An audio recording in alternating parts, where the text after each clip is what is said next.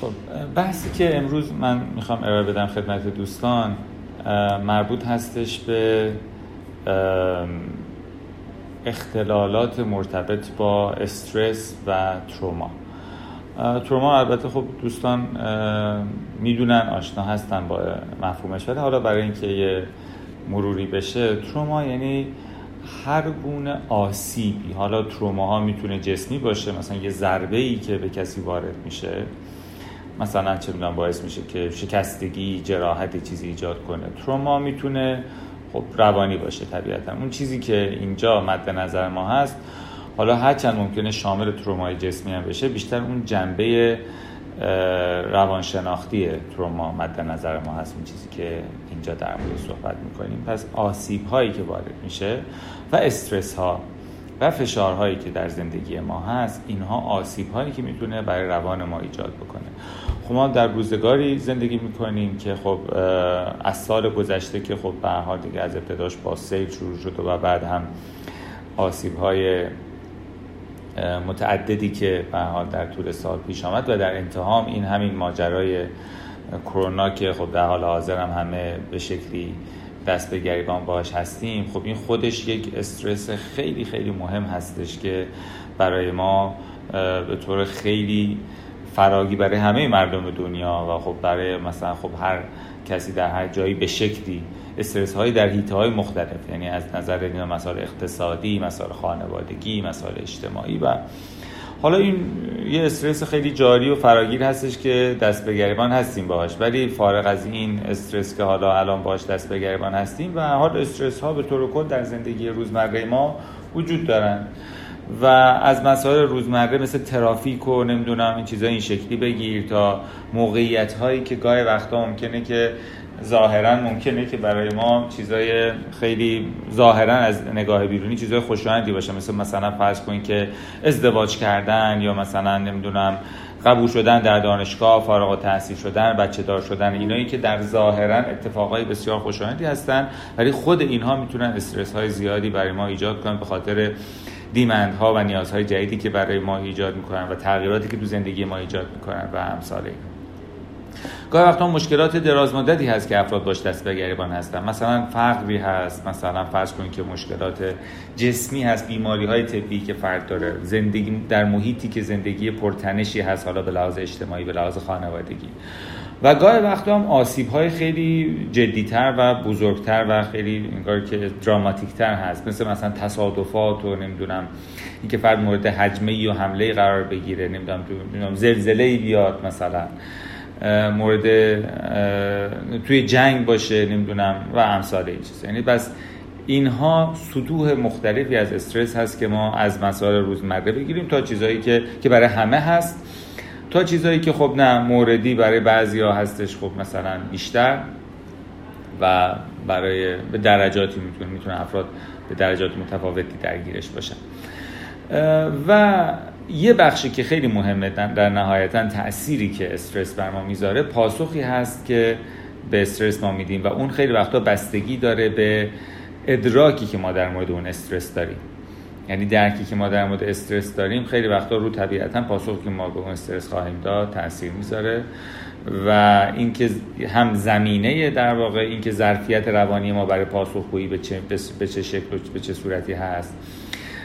و هم اینکه حالا در شرایط حاضر گاهی وقتا ممکنه که اون ظرفیتی که افراد در پاسخگویی به استرس ها داشتن ممکنه در طول زمان در طی شرایط مثلا بحرانی یا در واقع استرس های می‌تونه اون هم کاهش پیدا بکنه.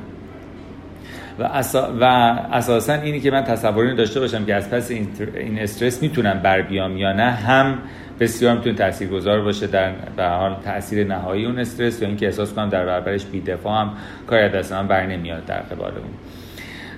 و همینطور اینکه احساس کنم حمایت اجتماعی و منابعی هستش افرادی هستن که بتونم به اونها تکیه بکنم حالا چه افراد چه سازمان ها چه نهادها چه مجموعه ها هرچی.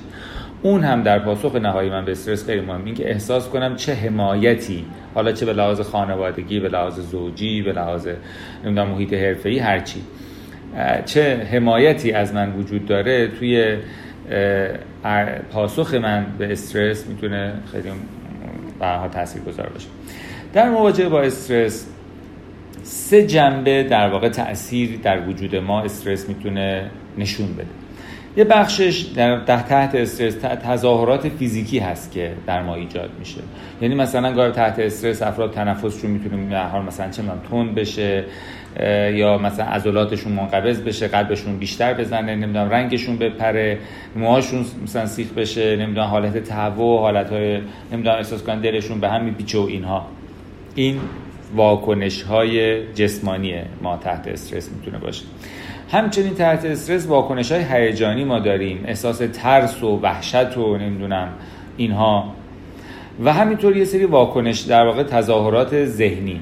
مثلا گاهی وقتا ممکنه مشکل فرزن تمرکز من پیدا کنم تحت استرس.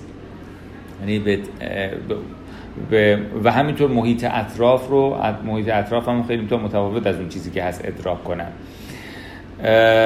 و گاهی وقتا ممکنه که اون چیزهایی که در همون واقعه حادث شده رو دقیقا اونجوری که بوده به خاطر نیارم یا مثلا اون بخش خطرناکش رو خیلی بیشتر از اون چیزی که بوده تصور کنم. یعنی تحت استرس ز...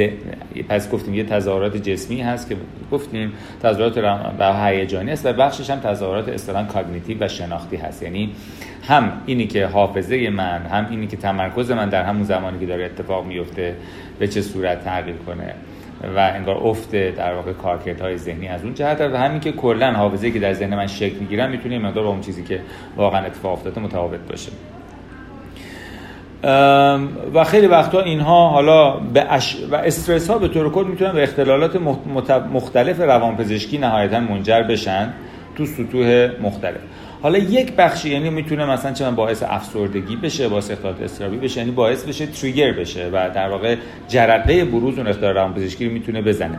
ولی جدای از اون مسئله خود استرس ها می‌تونن یه اختلالاتی ایجاد کنن که در تقسیم بندی روانپزشکی به اینا میگن اختلالات مرتبط با استرس و تروما و آسیب.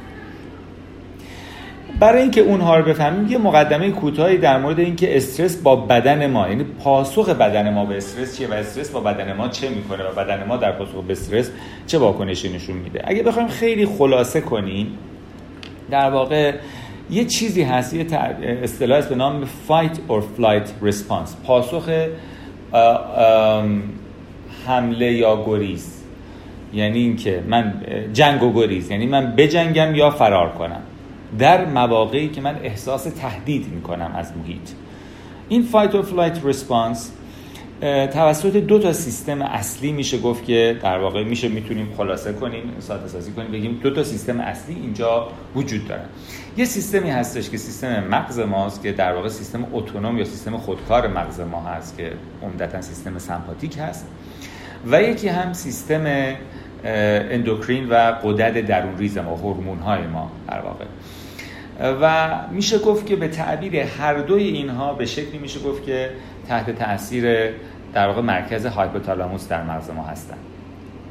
و وقتی که یه موقعیتی رو مغز ما خطرناک ادراک می‌کنه در واقع این هیپوتالاموس فعال میشه و این باعث میشه که هم در واقع سیستم استران ANS یا در واقع سیستم اون اتونوم یا خودکار ما رو تحریک کنه همون سیستم استران در واقع تحریک سمپاتیک ایجاد کنه.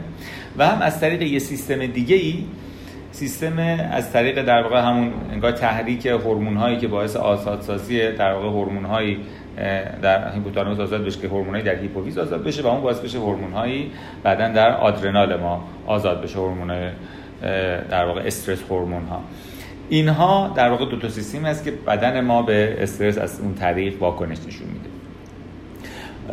و همینطور خود اون سیستم گفت در واقع سیستم سمپاتیک هم می‌تونه مستقیما باعث تحریک مرکز آدرنال یا مدول آدرنال با آزادسازی اپینفرین و نورپینفرین بشه. و از طرفی هم همجور گفتیم هورمون هایی که بر قشر در واقع قده استران فوق کلیوی اثر می‌ذارن که باعث آزادسازی کورتیکوستروئید ها میشه. اینها واکنش های ابتدایی هست که در بدن ما ایجاد میشه در پاسخ به استرس. و اینها اثر در بدن ما پس تظاهراتی ظاهر میشه در مواجهه با اون. یعنی قسمت های مختلف بدن ما تحت تاثیر این دوتا سیستم یعنی هم هم در کوتاه مدت که عمدتا تحت تاثیر سیستم سمپاتیک است و هم به مرور و در دراز مدت که تحت تاثیر اون سیستم در واقع هورمون های اصطلاحاً کورتیکوستروید هست. اینها واکنش ها و تاثیراتی که در کوتاه مدت و در دراز مدت در, در بدن ما در مواجهه با استرس ایجاد میشه و جدای از تظاهرات روانشناختی که برای ما ایجاد می‌کنه بدن ما رو هم کاملا تحت تاثیر قرار میده. و آدم ها متفاوتن در میزان پاسخگویی بدنشون به استرس. یعنی بعضی هستش که محرک های بسیار کمتری و در واقع خیلی مثلا از نظر بقیه ظاهرا پیش با افتاده می‌تونه به شدت بدن اینها رو تحریک کنه و روان اینها رو تحریک کنه. بعضی هم مثلا نه. چیزایی که برای بقیه هم حتی می‌تونه استرس باشه برای اینها نه. یعنی اصلا زمینه ای کلا بعضی اصطلاحا جوشی ترن بعضیا خیلی کمتر برانگیخته میشن. و خب این تفاوت افراد هست.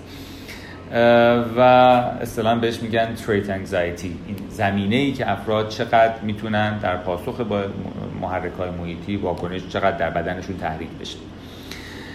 و این یه نکته است. یه نکته بهش میگن state anxiety اون trait بود. state anxiety یعنی که من این ماجرا که اتفاق داره چقدر خطرناک ادراک کنم. یعنی من مثلا فرض کنید که یه چیزی مثلا فرض کنید یه کسی از از تو هواپیما نشستن میترسه. یعنی توی فضای بسته قرار می‌گیره مثلا میترسه. یکی دیگه نه. اون آدم انگار ذهنش این موقعیت رو خطرناک تصور می‌کنه اون یکی نه. اون مثال قبلی نه. مثلا دوتایی نشستن یهو یه صدای مهیبی میاد. یکیشون خیلی برانگیخته میشه اون یکی نه. یعنی یه چیزی که برای هر دو نفر می‌تونه در واقع شوکه کننده باشه یکی رو خیلی به هم میریزه یکی رو خیلی کم. این یکی دیگه نه. یکی می‌بینی کلا به یه چیزایی حساسه. همون که حالا بدنش کم یا زیادم واکنش نشون میده ممکن همون که خیلی بدنش کم واکنش نشون میده از یه چیزی بترسه که اون یکی که بدنش زیاد واکنش نشون میده از اون چیز نترسه. یعنی این پس یه بحثه همون چیزی بهش گفتیم میگن استیت انگزایتی پس اینها در اینکه نهایتا ما چه چیزهایی برای ما استرس باشه و چه واکنشی نهایتا به استرس بدیم تاثیر می‌ذاره. خب حالا این یه مقدمه به طور کل در مورد استرس بود. حالا ما در واقع یک یا در واقع دو تا اختلال هست که اینا من با همدیگه توی دسته در واقع توضیح میدم. مهمترین اختلالاتی هست که در پاسخ به استرس های بزرگ و اصطلاحا مهیب در بدن ما و در روان ما در واقع حادث میشه. این این جلسه بیشتر تمرکزم روی انگار توضیح دادن این هاست. و حالا یه مختصری انگار موارد جانبیش هم یه اشاره می‌کنم. ولی اصل چیزی که این جلسه سوال می‌کنم متمرکز بر این هاست. و اون در زمانی هست که استرسی که اتفاق افتاده حادثه ای که اتفاق افتاده حادثه ای که تقریبا جلو هر کی بذاری میگه اتفاق وحشتناکی. یعنی این تقریبا برای هر انسانی اتفاق بسیار ترسناکی و وحشتناکی می‌تونه باشه. و در اون اتفاق در واقع فرد احساس کرده که الان که بمیرم. یعنی این اتفاق که افتاده احساس کرده که الان جانش در خطره الان نمی‌دونم یا یه جراحت خیلی شدیدی بهش وارد میشه یا حالا ممکنه یه نزدیک انگار تجربه جز... مثلا جس... تجاوز تجاوز جنسی مثلا اتفاق داره میفته. اینها برای خودش فکر کنید اتفاق یا شاهدش باشه که داره برای دیگری مثلا داره اتفاق میفته.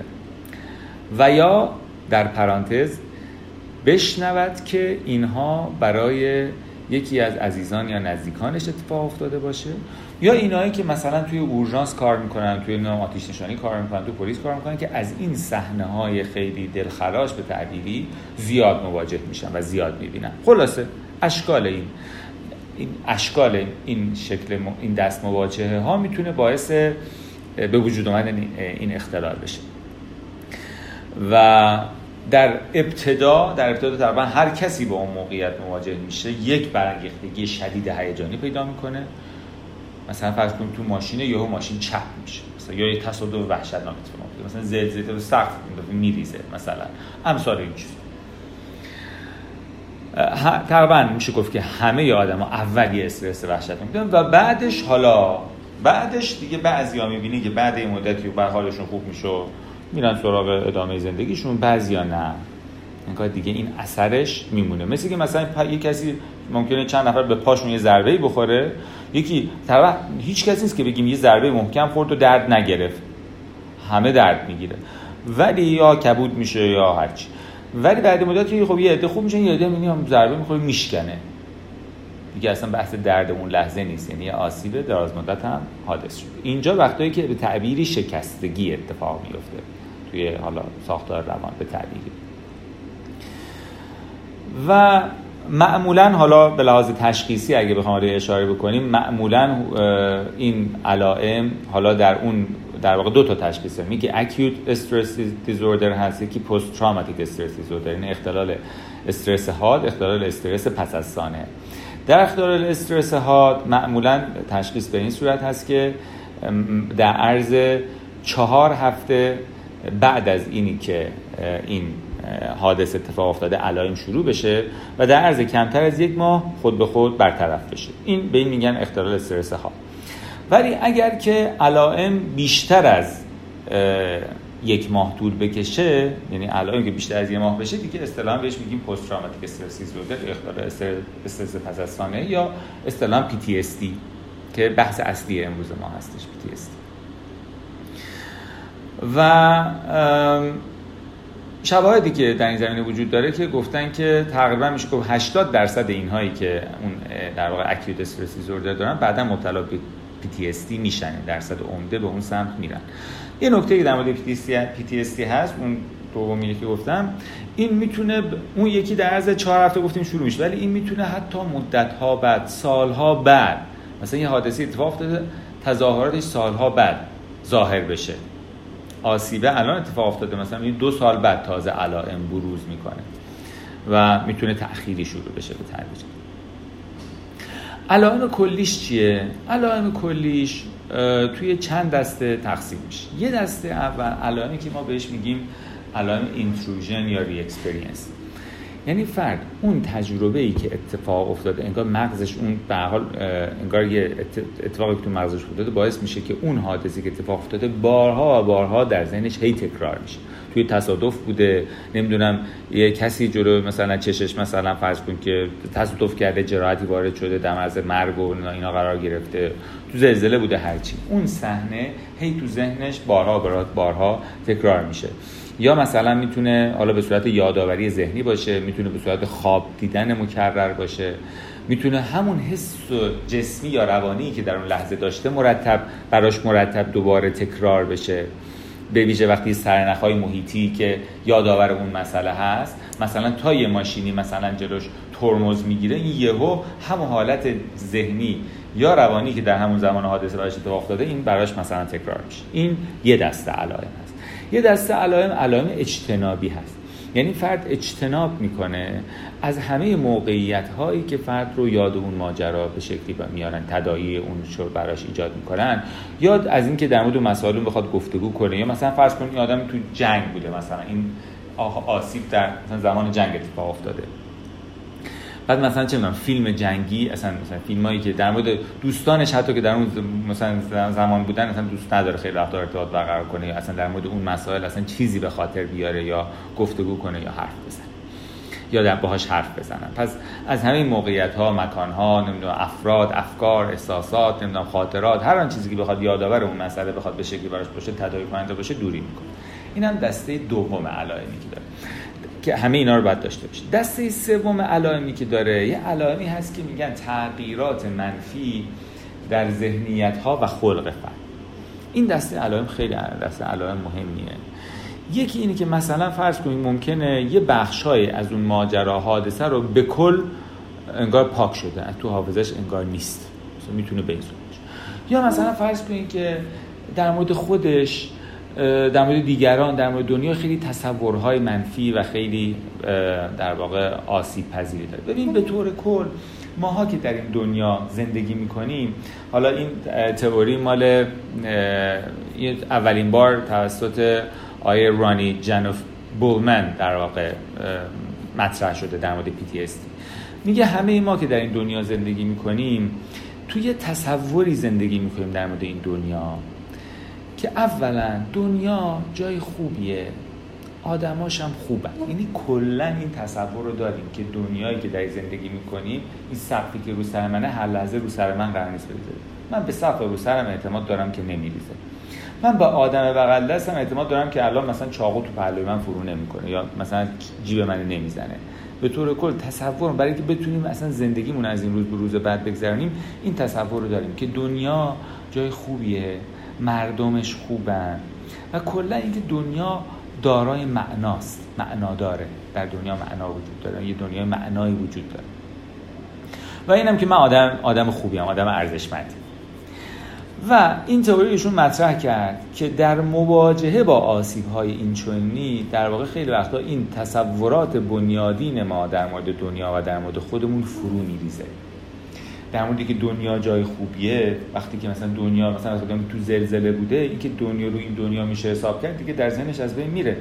کسی که مورد تجاوز قرار گرفته اینه که آدما خوبن این انگار توی ذهن آدم یه جایی میشکنه.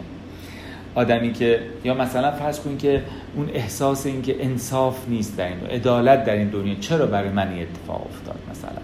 یا اینکه اینکه من چقدر می‌تونم کنترل داشته باشم بر دنیا و شرایطش و موقعیت های بیرونی. چقدر شانسی همه چیز. این حساب کتاب نداره. امروز می‌خوای فردا بلند میشه من چه بلای قرار سرت بیاد؟ احساس رندومنسی که در دنیا هست. احساسی که من اگه فلان کار فلان کار اینا انجام میدم برای من اتفاق نمیفته اگه من حواسم باشه اینو اینو اینو رعایت کنم برای من بلایی حادث نمیشه. و اینکه چقدر خوششانسم چقدر بدشانسم. اینها تصوراتیه که ایشون مطرح کرد. اینا تصوراتیه که فرو میریزه. برای آدمی که در معرض آسیب های این بوده میریزه. و برای همین تصوراتی که در مورد خودش و دنیا و دیگران داره می‌تونه جزء علائمش در این که اینا مختل میشه. و همینطور اینکه خیلی وقتا مثلا من مثلا فرض کنید که باعث یعنی احساس گناه نسبت مثلا توی تصادفی بوده حالا چند نفرم فوت کردن که نارش بس یا حتی ممکن اونم که خودش پشت فرمون نبوده ولی در این حال مثلا خودشو مقصر می‌دونه یا توی زلزله بوده مثلا رفته فرار کرده بعد مثلا یه عده موندن بعد همش از وجدان داره که من اونا رو رها کردم. و همینطور احساس ترس احساس گناه نمی‌دونم یا اینکه کلا دیگه به زندگی میگم آدمی که اینجوری کل دنیا براش فرو ریخته اون تصوراتی که داشته اصلا کلا می‌بینی بدون اینکه حالا لزوما افسرده باشه می‌بینی دیگه اصلا به دنیا دیگه اصلا میل و رقبتی نداره. دیگه اصلا دنیا براش اون جذابیت و اون شیرینی هیچ اصلا حسی نداره. و هم توی احساس قریبگی و جدا افتادگی از بقیه آدم ها داره. انگار آدم ها توی حباب دیگه زندگی می‌کنن و من از این حباب پرت شدم بیرون. احساس تجربه انگار لذت احساس عشق احساس محبت اینا اصلا نمی‌تونه اصلا حس کنه اصلا دیگه انگار اون تیکش از بین رفته. و این بدونی که گفتم مشخصا افسرده باشن هرچند که می‌تونه افسرده هم بشن این علائمی که خیلی می‌تونه اشتراک با افسردگی داشته باشن دارن. و نهایتا دسته چهارم علائم اصلی که داره در حالت های برانگیختگی کلیه. یعنی همش ممکنه عصبی بشه از کوره در بره. دیگه مثلا فرض کنیم رفتارهای خیلی خود تخریبگر و اینا انجام بده. نمی‌دونم همش هر لحظه یه تقیب توقی بخوره از جا بپره. مشکل تمرکز مشکل خواب اینها رو هم دارن. اینها در مجموع میشه این دسته های علائمی که این افراد دارن و از این هر کدوم از این دسته ها علائم رو دارن و اینها میشه خب تشخیص همون PTSD که خدمتتون گفتم. و بعدش گفتیم می‌تونن در کنار اون اختلالات استرابی و افسردگی و سوء مصرف مواد و خودکشی و اینا اتفاق بیفته و کلا هم اختلالاتی که حالا در ایران آمار دقیق شما نمی‌دونم الان در حال حاضر ولی توی حالا تکست ها مثلا حدود در طول عمرشون افراد حدود نزدیک ده درصد افراد جامعه این اختلالات رو تجربه می‌کنن. یعنی خیلی میشه گفت که شایع هستش به نسبت. در خانم ها معمولا دو برابر شانس این را دارن که بیماری رو داشته باشن و میشه گفت که 20 درصد خانم هایی که در معرض تروما بودن در کار به این اختلال مبتلا میشه در برابر 8 درصد آقایونی که این در معرض آسیب های این چنینی قرار می‌گیرن. افرادی که سطح درآمدی پایین دارن اینا بیشتر آسیب پذیرن. افرادی که حمایت اجتماعی خوبی ندارن بیشتر در معرض آسیبن. خب چه آسیب هایی به طور کل اینو ایجاد می‌کنه؟ همجوری گفتیم مثلا یکی از شایع ترین اشکالش جنگ هست افرادی که در جنگ بودن. تعبیری که شاید تعبیر خیلی محترمانه و معدبانه و خوبی هم نباشه ولی خب حالا تعبیری که به کار میره. اصطلاحا مثلا میگن موجی. من با این تعبیر خیلی مخالفم ولی برای اینکه حالا تو ذهن بیاد حالا این اصطلاحه اینها همون افرادی که در واقع در معرض موج انفجار مثلا قرار گرفتن یا اشکال مختلفی. حالا ممکن اصلا انفجار هم نبوده. این بودن در جنگ درصد زیادی نزدیک حتی مثلا به 20 درصد بیشتر کمتر و حال از افرادی که در معرض اونا بودن اینها می‌تونن دچار این اختلال بشن. همینطور بلایای طبیعی مثل زلزله ها طوفان ها نمی‌دونم سیل ها تصادفات بزرگ مثلا قطار نمی‌دونم فلان اینها همه می‌تونه درگیر بکنه و اینها کلا با توجه به اینکه اینجا درصد بیشتری از افراد جامعه درگیر می‌کنن مثلا به نسبت جنگ کلا افرادی که به دلیل این آسیب ها در معرض این اختلال قرار می‌گیرن کلا شیوع بیشتری دارن.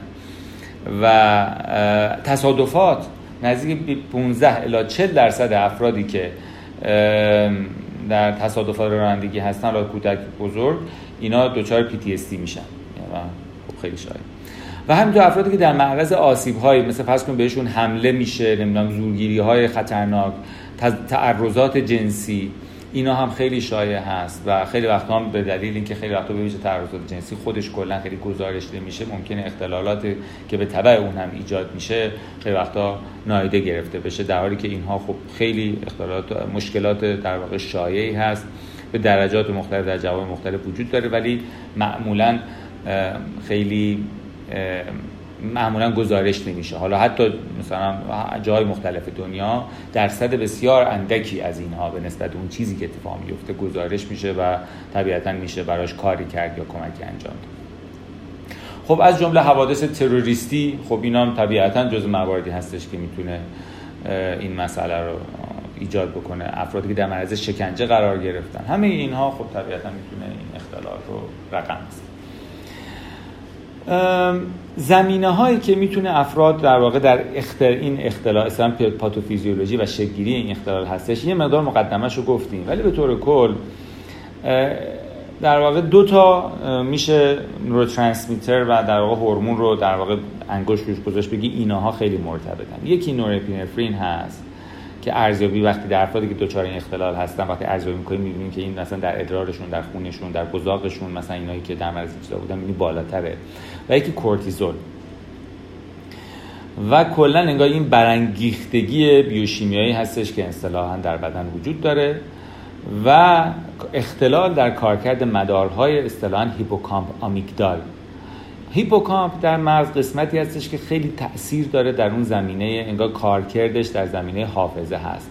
و همینطور تنظیم در واقع استرس هورمون ها هورمون های مرتبط با استرس. و طبیعتا وقتی که تحت تاثیر یه حادثه ای مثل این مختل میشه هم اون خاطرات تکرار شونده که گفتیم می‌تونه تحت تاثیر آسیب به این مرکز باشه و همون سطح برانگیختگی مدامی که در فرد وجود داره به علت انگار این سیستمیه که آسیب دیده و همینطور آمیگدال هم بخشی از بدن هستش که در بخشی مغز هستش که واکنش ما به اون پاسخها هیجانی ما در مواجهه با استراب و اینها می‌تونه در واقع نقش, نقش در اون داشته باشه و کنترل بکنه و اینها در ارتباط نزدیک هم با هم دیگه هستن. اون جزء هیجانی خاطرات که اتفاق افتاده رو طبیعتا وقتی که این هم مختل میشه اون واکنش های هیجانی و در واقع پاسخ های اون خاطرات سرشار از هیجان های ناخوشایند می‌تونه طبیعتا در فرد ادامه پیدا بکنه. و یه نکته که هست که افراد که در این می‌تونه از سنین یعنی در واقع می‌تونه از افراد مثلا فرض کنید کودکی که وقتی که مثلا در مادرش باردار بوده در معرض استرس خیلی بزرگ بوده و این هورمون ها آزاد شدن می‌تونه روی مدارهای مغزی اون کودک هم در دوران جنینی حتی اثر بذاره. و این خیلی می‌تونه در ادامه یه بخشش اصلا کلا ژنتیکی است یه بخشش هم می‌تونه از این جهت اصطلاحا مادرزادی باشه.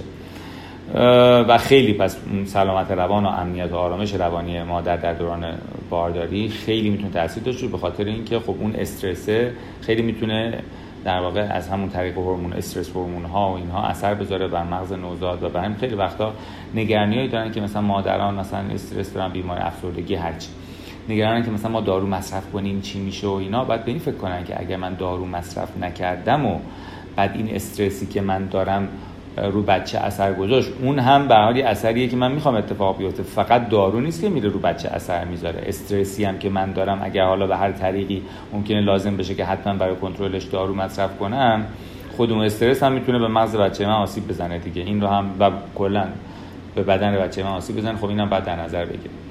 خلاصه پس گفتیم بعضی هم هستن کلا افرادی هستن که کلا واکنش بیشتری دارن. زمینه شخصیتی افراد یا اینکه کلا اینکه چقدر در واقع در اتفاقی که میفته همش جنبه های منفیش تو ناخودآگاه انگار ذهنیتش اینجوری شخصیتش شکل گرفته. اون جنبه ها بیشتر براش پررنگ میشه. و عمدتا جنبه های منفی که در تجاربشون در زندگی پیش میاد اینا براشون بولتر هستش. یا اینکه مثلا توی انگار یه شرایط استرس هیچ جنبه مثبتی هیچ چیزی رو نمی‌تونن ادراک کنن متصور بشن. اینها طبیعتا آسیب پذیرترن در برابر استرس.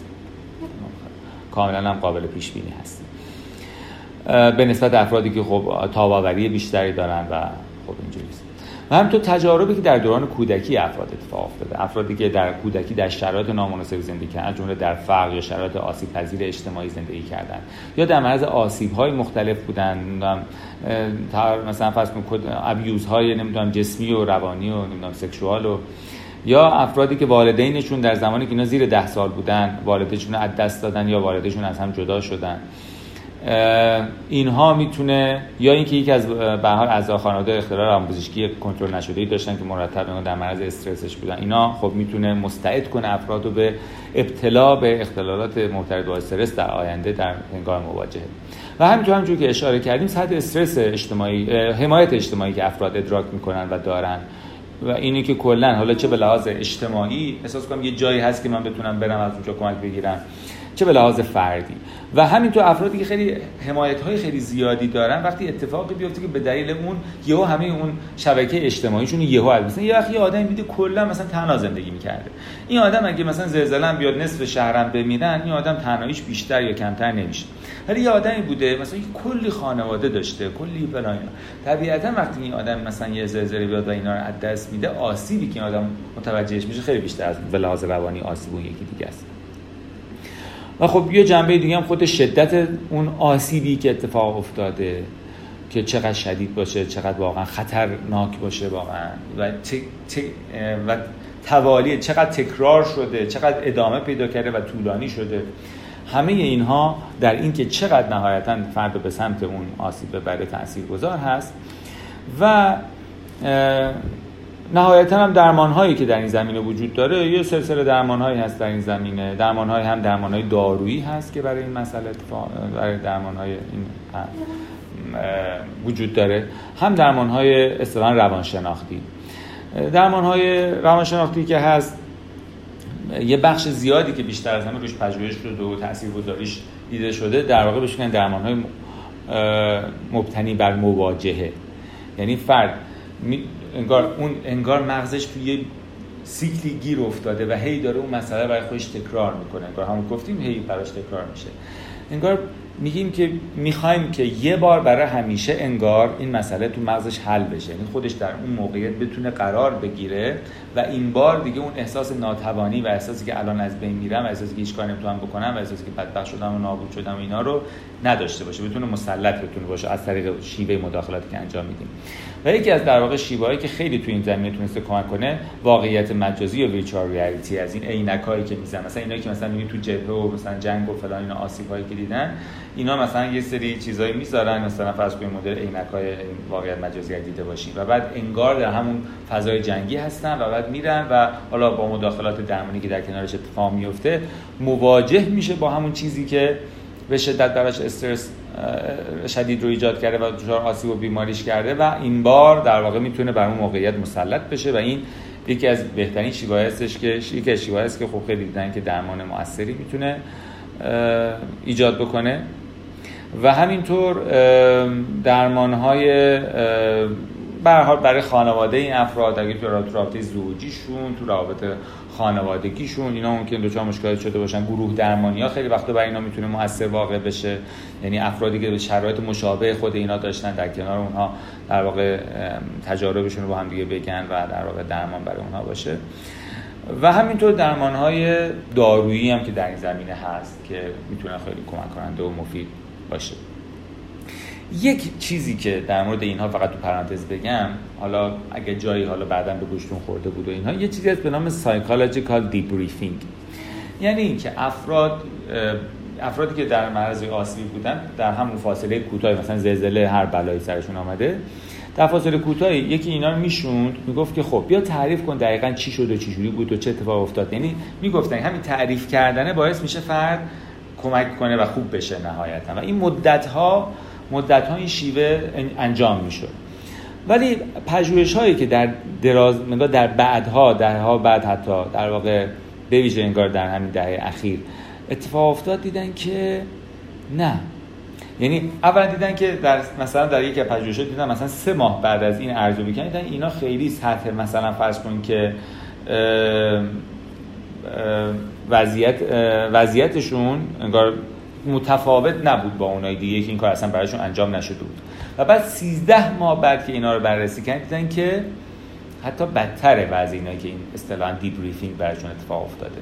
و برای همین الان میگن که شاید برای همه افراد حداقل این شیوه مناسبی نباشه و ممکنه فقط بعضی از افرادی که های ریسک هستن برای اونها. پس این که برای همه به طور عام بخواد این اتفاق بیفته به صورت فردی یا گروهی در گذشته خیلی تاکید می‌شد ولی در حال حاضر این شیوه کاملا زیر سوال هست و در مورد اثر بخشی و حتی احتمال آسیب زدنش به حال گفتگو میشه و مد نظر هست. این دسته اصلی اختلالی بود که انگار اختلال اصلی بود که می‌خواستم صحبت کنم. یه اختلالم تو پرانتز بهتون میگم. یعنی این به صورت حالا مختصرتر. یه اختلالی هست به نام اختلال تطابقی یا adjustment disorder. Adjustment disorder در مواجهه با استرس های پیش میاد که استرس های خیلی معمول و اصطلاحا روزانه و به تعبیر عادی تره که برای همه ما ممکنه پیش بیاد. این دعوایی پیش میاد. نمی‌دونم این امتحان میفته آدم نمی‌دونم. این امثال این چیزا. یعنی چیزایی که هیچ چیز خاص و بزرگ و خیلی مثلا وحشتناکی نیست. و در مواجهه با اونها فرد انگار چون انگار بدنش روانش نتونسته اونو هضم کنه دچار علائم میشه. که این علائم می‌تونه به چند شکل اتفاق بیفته. می‌تونه به صورت علائم افسردگی باشه در حالی که افسرده به مفهومی که حالا قبلا صحبت کردیم نیست. یعنی تا خلقش پایینه هی مثلا گریه می‌کنه احساس ناامیدی داره اینا. می‌تونه به صورت علائم استرابی باشه. یعنی همش نگرانه هی مثلا احساس استراب و همش یا مثلا سخته براش بخواد دور بشه از افرادی که حالا بهشون دل بسته است و اینا. سپریشن انگزایتی داره. این می‌تونه به صورت علائم استرابی باشه. می‌تونه به صورت علائم رفتاری باشه. یعنی در واقع رفتار به اسم علائم اصطلاح آنتی سوشال بیهیویر رفتار آنتی سوشال یعنی تخریب بکنه نمی‌دونم دعوا را بندازه نمی‌دونم دزدی بکنه مثلا حالا در کودک بزرگسال به اشکال مختلف در واقع اختلال سلوک و اختلالات رفتارهای به این شکل می‌تونه اتفاق بیفته. می‌تونم ترکیب ترکیب اینا با هم دیگه باشه. که معمولا اینها در سه ماه بعد از ایجاد اون استرسور در یه بازی زمانی سه ماه از اون شروع میشه و پس از خاتمه اون استرسور هم بیشتر از 6 ماه علائم طول نمی‌کشه. یعنی در از 6 ماه خود به خود انتظار داریم که برطرف بشه. به این میگن اختلال تطابقی که البته گاهی وقتا اگه استرس استرسی باشه که همچنان وجود داره و استرس دراز مدتی اینا همینجور طبیعتا می‌تونه به تبع اون ادامه پیدا کنه دیگه. و گفتیم در جو مثلا چون بریک اپ های عاطفی مثلا یه رابطه بوده رابطه رو دست داده. مشکلات زوجی نمی‌دونم مشکلات اقتصادی نمی‌دونم همه اینها همه اینها چیزایی که می‌تونه این مسئله رو ایجاد بکنه تو و تقریبا برای هر کدوم از ما این استرس هایی که می‌تونه پیش بیاد. استرس هایی که دست قبل گفتیم ممکنه برای یه آدمی اتفاق نیفته. یعنی خیلی ممکنه در طول زندگیشون با اون استرس مواجه نشن. ولی اینها برای همه پیش میاد. از نمی‌دونم نمی‌دونم روز اول مدرسه و نمی‌دونم تغییر محل زندگی و نمی‌دونم از خونه نمی‌دونم پس از خونه رفتن و اینکه یا مثلا یه والدی که بچه‌هاش از خونه میرن و نمی‌دونم بازنشستگی و نمی‌دونم شغل جدید و حتی ارتقای شغلی. همون اول مثال زدیم نمی‌دونم ازدواج کردن بچه دار شدن. همه اینها همه اینا چیزایی که می‌تونه وقتی که فرد نتونه با اون شرایط جدید تطابق حاصل کنه به تعبیری می‌تونه به صورت این تظاهرات ظاهر بشه. و خب این هم عمده مداخلاتی که در این زمینه بخواد اتفاق بیفته مداخلات البته روانشناختی هستش. یعنی دیگه این در واقع مثل اونایی مثل اختلال افسردگی یا مثلا فرض کن که استرا اینا نیستش که دارو و اینها بخوایم براشون تجویز کنیم. اینا اون جزء دست اختلالاتی هستش که عمده مداخلاتی که در اون زمینه بخواد کمک کنه مداخلات روانشناختی است من یه مختصری در مورد اختلالات مرتبط با استرس این جلسه گفتگو کردم. حالا انشاءالله در جلسات آتی برای اینکه افرادی که در معرض استرس قرار می‌گیرن یا در بحران قرار می‌گیرن چه کار ما می‌تونیم بکنیم برای اونها؟ ما چیکار می‌تونیم بکنیم به اونها؟ کسی که در معرض یه استرسی قرار گرفته و به ما مراجعه کرده. یا حالا به هر ترتیبی به حال ما می‌خوایم ببینیم کمکی می‌خوایم بکنیم براش. چه کمکی از دست ما برمیاد؟ در چه در موقعیت بحران ها و چه در استرس های مقداری معمول تر چه کمک هایی میشه کرد و چه کاری از دست ما برمیاد؟ کجاها؟ به حال از ما کاری ساخته است و ما چیکار می‌تونیم بکنیم؟ حالا اینو پس این جلسه خب چون دیگه فرصت تموم شده. دیگه من این بحث اول رو اینجا خاتمه میدم. اگه سوالی دوستان دارن و یا نکته هستش من در خدمت دوستان هستم.